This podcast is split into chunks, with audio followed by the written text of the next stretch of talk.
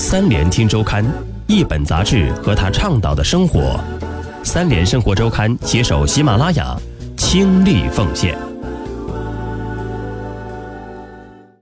欢迎收听三联生活周刊，本节目由三联生活周刊和喜马拉雅联合制作播出。本期我们要分享的文章《江歌案》，三个留学生的命运交织。陈世峰究竟去找谁？从结识到案发，陈世峰与江歌就联系了五次，这还包括两次微信。每次陈世峰询问的都是刘鑫的事情。不过案发的这一次，陈世峰却一直坚称他要去找江歌，目的只是为了聊聊和刘鑫复合的事情。陈世峰的理由很简单，因为虽然十一月二日下午他刚跟江歌和刘鑫吵过架，江歌还在家门口指着他说：“你怎么在我家门口？你走，你走。”但他认为，三人之后一起出门时，江哥照顾到他是否能跟上二人的脚步。我觉得他理解我，对我的态度也有所转变。陈世峰自称当天特意带酒去拜访江哥，是想一起喝酒聊聊。但是陈世峰的自我辩解在十二月十八日的庭审中被检察官一语否定。检察官在求刑辩论中一针见血地指出，陈世峰半夜到江哥家的目的是为了杀刘鑫，只不过遇到了江哥。在刘鑫提出分手后两到三个月内，陈世峰不停地尾随和纠缠刘鑫。二零一六年十二月二日还去江哥家里，之后还曾有威胁刘鑫的行为存在，并跟踪刘鑫到打工店。这位检察官说，在这个过程中，江哥一直在保护刘鑫，因为被陈世峰视为碍事的存在，故引来杀身之祸。检察官说。陈世峰当时也想继续袭击刘鑫，如果当时刘鑫把门打开了，或者刀没有断，陈世峰肯定也会杀了刘鑫。检察官说，陈世峰杀人的动机非常自私，都是从自己的角度考虑问题。很显然，陈世峰和律师的策略并没有多大说服力，而且一个谎言往往需要另一个谎言支撑，谎言挨着谎言，漏洞也越来越大。在十二月十五日的庭审中。陈世峰又节外生枝地提出另一个细节，他声称去找江哥另一个原因是他新交了一个女朋友，两人打算一起租房子同居。但陈世峰说他想先确认是否能跟刘鑫复合，如果复合的话就不跟新女友在一起租房了。日本租房子很麻烦，要交租金还有押金，租房后解除合同会很浪费钱。但陈的这一说法又遭到检察官的驳斥，他说这些事情从常理上是说不通的。他们通过披露越来越多的细节，将陈世峰开脱蓄意杀人的企图冲击得支离破碎。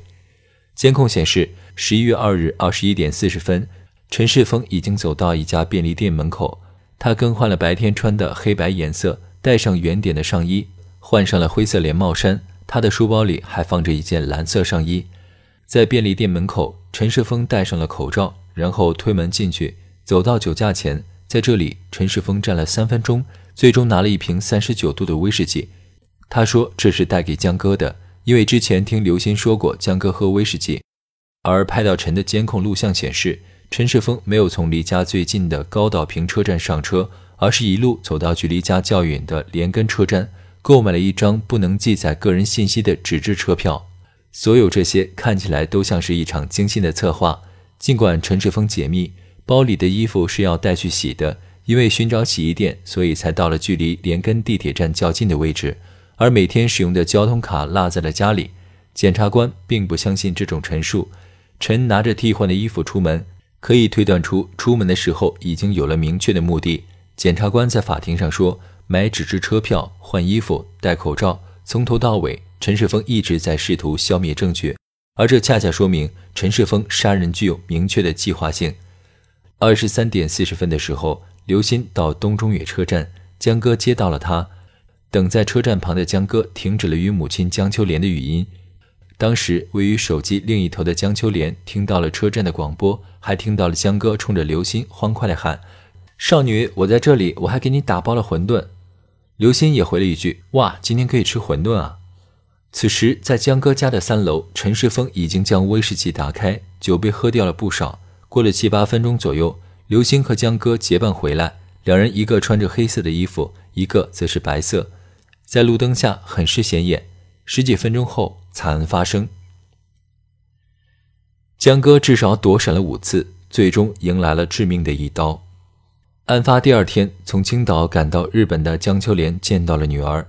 江哥躺在冰冷的床上，漂亮的头发没了，穿着手术服躺在那里。江秋莲向媒体回忆，他脖子上全是伤痕，脸上还有淤青。来自东京医科大学的法医严赖先生鉴定江哥的遗体后发现，江哥的躯干上并没有发现其他伤口，所有的伤都集中在脖颈。江哥的脖子至少被刺中六次，且每次都穿透了。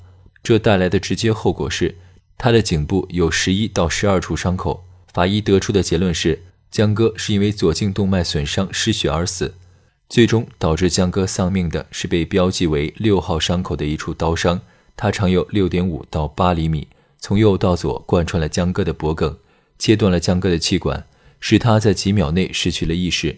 这一刀下来，呼吸只会维持几秒钟。严赖说，这一刀扎到了江哥的动脉，他从流血的情况判断江哥去世时应该是倒下的，因为在站着的情况下扎到动脉，血会喷涌出来，而江哥的血都留在了侧面的衣服上，像瀑布一样。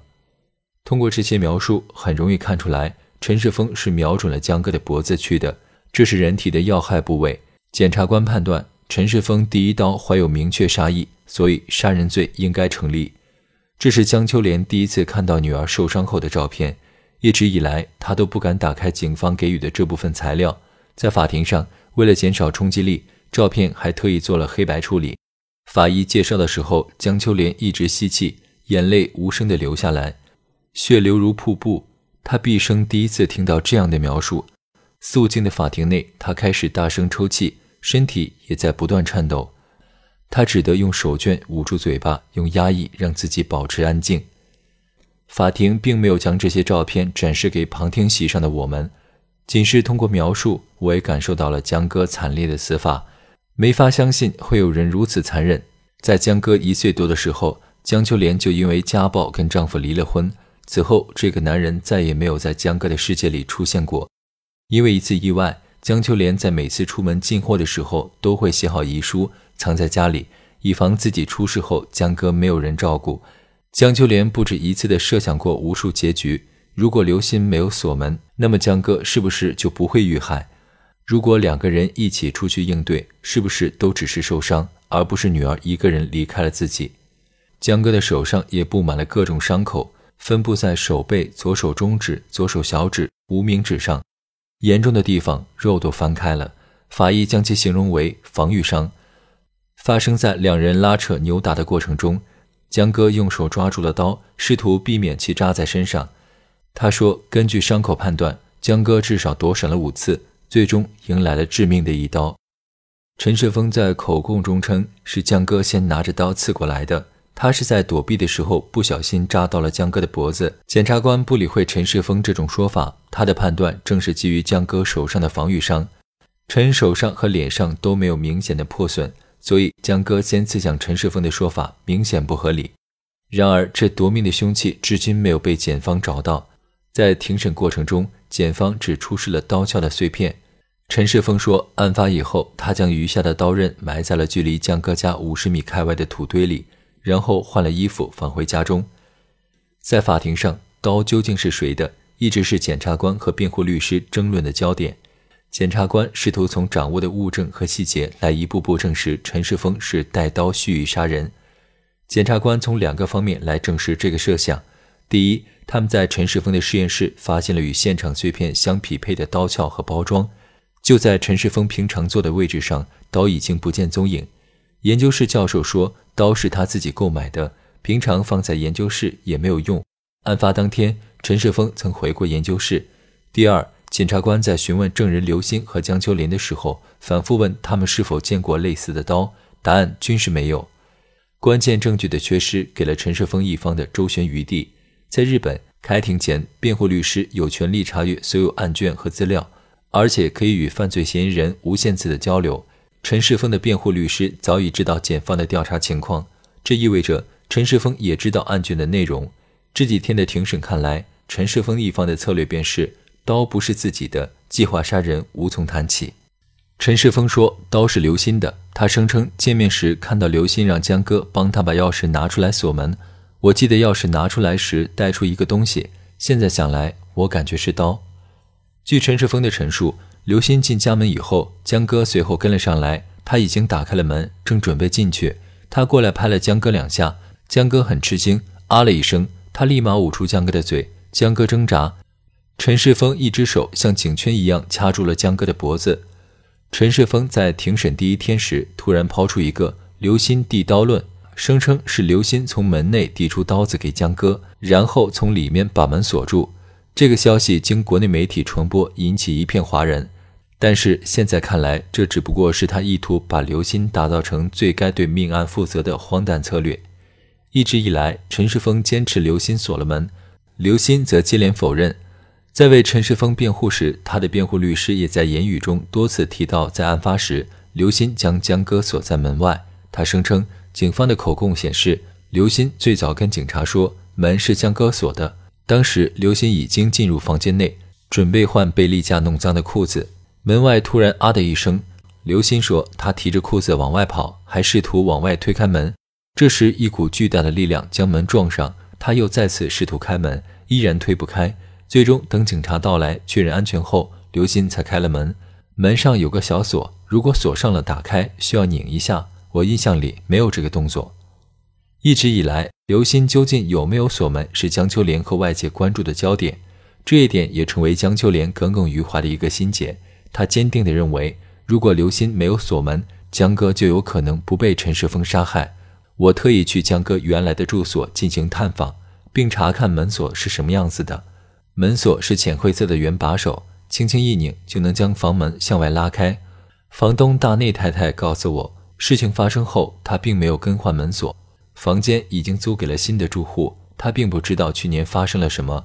门的里面是与外面的锁相对的配置，需要轻轻拧上面的小金属钮才能把门锁上。在门锁上方二十五厘米的位置有一个链条锁，是宾馆最为常见的类型。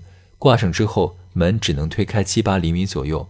我尝试了下，如果仅是带上门，房间很容易被推开，或者说不可能打不开。那么，刘鑫一直坚持自己没有锁门的所谓事实，显然站不住脚。求刑二十年，在庭审的过程中，江哥打工居酒屋的同事桥本多次抽泣，陈世峰就坐在他的斜对面，看着文文静静，除了面色有些苍白、眉头紧皱外，与常人无异。他有些难以置信，眼前看起来非常普通的人，竟如此残忍和狡诈，不断试图洗清自己的罪责。在桥本的想象里，杀人犯应该长得特别可怕，眼神也吓人。除了否认刀具来源外，在法庭上，陈世峰和辩护律师一直坚持江歌是一刀致命。这一刀发生于两人扭打的过程中，只能算过失杀人罪。在中国人民大学法学教授丁香顺看来，这是被告方的另一个策略，即在刀伤的性质上做文章，在实际刀中找出免责的动机来。回溯永远无法还原的十一月三日凌晨，陈世峰在法庭上供述：第一刀从江哥的脖子右侧刺下去后，他大脑便一片空白。他拔出刀，伤口开始冒泡泡，血沫使劲往外流。他说他拽起袖子想捂住伤口，但江哥已经一动不动。我觉得自己上不成学了。江哥也跟死人没有区别。若抢救治疗需要大笔费用，父母经济能力有限，我不想给他们压力。我要自己担责任。想了一两秒后，他再次落刀。他对着江哥裸露在外面的脖颈刺了大概四五次。他当时的确不动了。我怕他还活着，刀又小，所以扎了很多次。检察官用不合常理概述了陈世峰的狡辩。他说，如果陈世峰在争执中不小心刺伤江哥，那么刺过之后第一反应应该是救江哥，而不是补刀。这很不自然。陈世峰在说谎。陈世峰接下来的表现也显得有些顾此失彼。陈世峰在法庭上说，从第二次连续刺向江歌到停止行凶，只用了十秒钟的时间。换言之，加上思考的一两秒钟，在第一刀之后，陈世峰只有十一二秒的行凶时间。在这十一二秒里，陈世峰说，他曾想叫刘鑫开门帮忙，但听到刘鑫在报警，就放弃了。第一刀之后，隔壁二零三的邻居还打开门看看他，两人曾对视了至少三秒。他说：“觉得父母不易，不能连累父母。在成人思维中，很难想象这些复杂甚至相互矛盾的思考会发生在十秒钟的时间内。”后来，陈世峰又推翻自己的说辞，说脑袋里只有一个想法，还说那一刻，我觉得世界好安静，从来没有这么安静过。外界的一切声音都进入不了我的身体，我感觉自己在飘。检察官继续抛出了更有效的证据，他当庭指出，陈世峰曾对涉及这一问题的关键口供进行更改。之前警察询问的口供显示，陈世峰声称第一刀发生在两人扭打时，刀尖不小心扎到江哥的左颈，而在呈送给法庭的陈述书中，陈世峰已经将第一刀的说法改为从江哥脖子右侧进入。第一刀究竟是刺向右颈还是左颈，是能够决定陈世峰是否蓄意杀人的关键证据。换句话说，如果第一刀是扎向左颈，那么致命的从右颈刺入的六号刀伤，则是出现在后面的补刀中，陈世峰蓄意杀人罪就成立。而在检察官和法官的继续追问下，陈世峰承认在写陈述书前，他看了法医报告，这也意味着陈世峰极有可能为了逃避罪责而更改口供。法官、检察官已经对陈世峰的狡辩和不诚实表示了很大的不满。陈世峰在检察官询问的时候多次反驳、冲撞，并试图用大段的发言去解释一些行为。在十二月十五日第五天庭审一开始，法官也对陈世峰发出了警告。法官表达的意思很明确，回答要简明而冷静。十二月十八日，检察官根据五天的庭审给出了求刑主张。检察官说。陈世峰存在恐吓罪与杀人罪的犯罪事实，可以处以死刑或者无期徒刑，或五年以上十二年以下徒刑。他认为此次判决应该以罪行比较重的杀人罪为中心。检察官说，陈世峰作案手法恶劣，杀人动机出于自私，杀人具有计划性，且具有强烈的杀意，并产生了恶劣的社会影响，且从头到尾毫无悔意。从这些结果考虑，我们认为应该对陈处以极刑。基于此，检察官说：“我们决定求刑二十年。根据日本法律，二十年、无期和死刑都称为极刑。”江秋莲不满意求刑的结果，她哭着喊：“法律不会还我公道！”退庭以后，江秋莲没有出去，她在法庭里失声痛哭。就在上一次庭审时，江秋莲在陈述书中表达了对女儿的思念。她说：“江哥是他全部的希望，杀了江哥等于杀了他，杀了江哥的外婆。陈世峰把我们三代人都杀了。”江秋莲说：“她只要闭上眼睛，就会看到陈世峰拿着刀刺向女儿。江哥当时在痛苦忍耐，被刺了好几次，却没有人帮得了他。当时江秋莲恳请法庭对陈世峰进行严厉的判决，而这个判决在她心里只能是死刑。”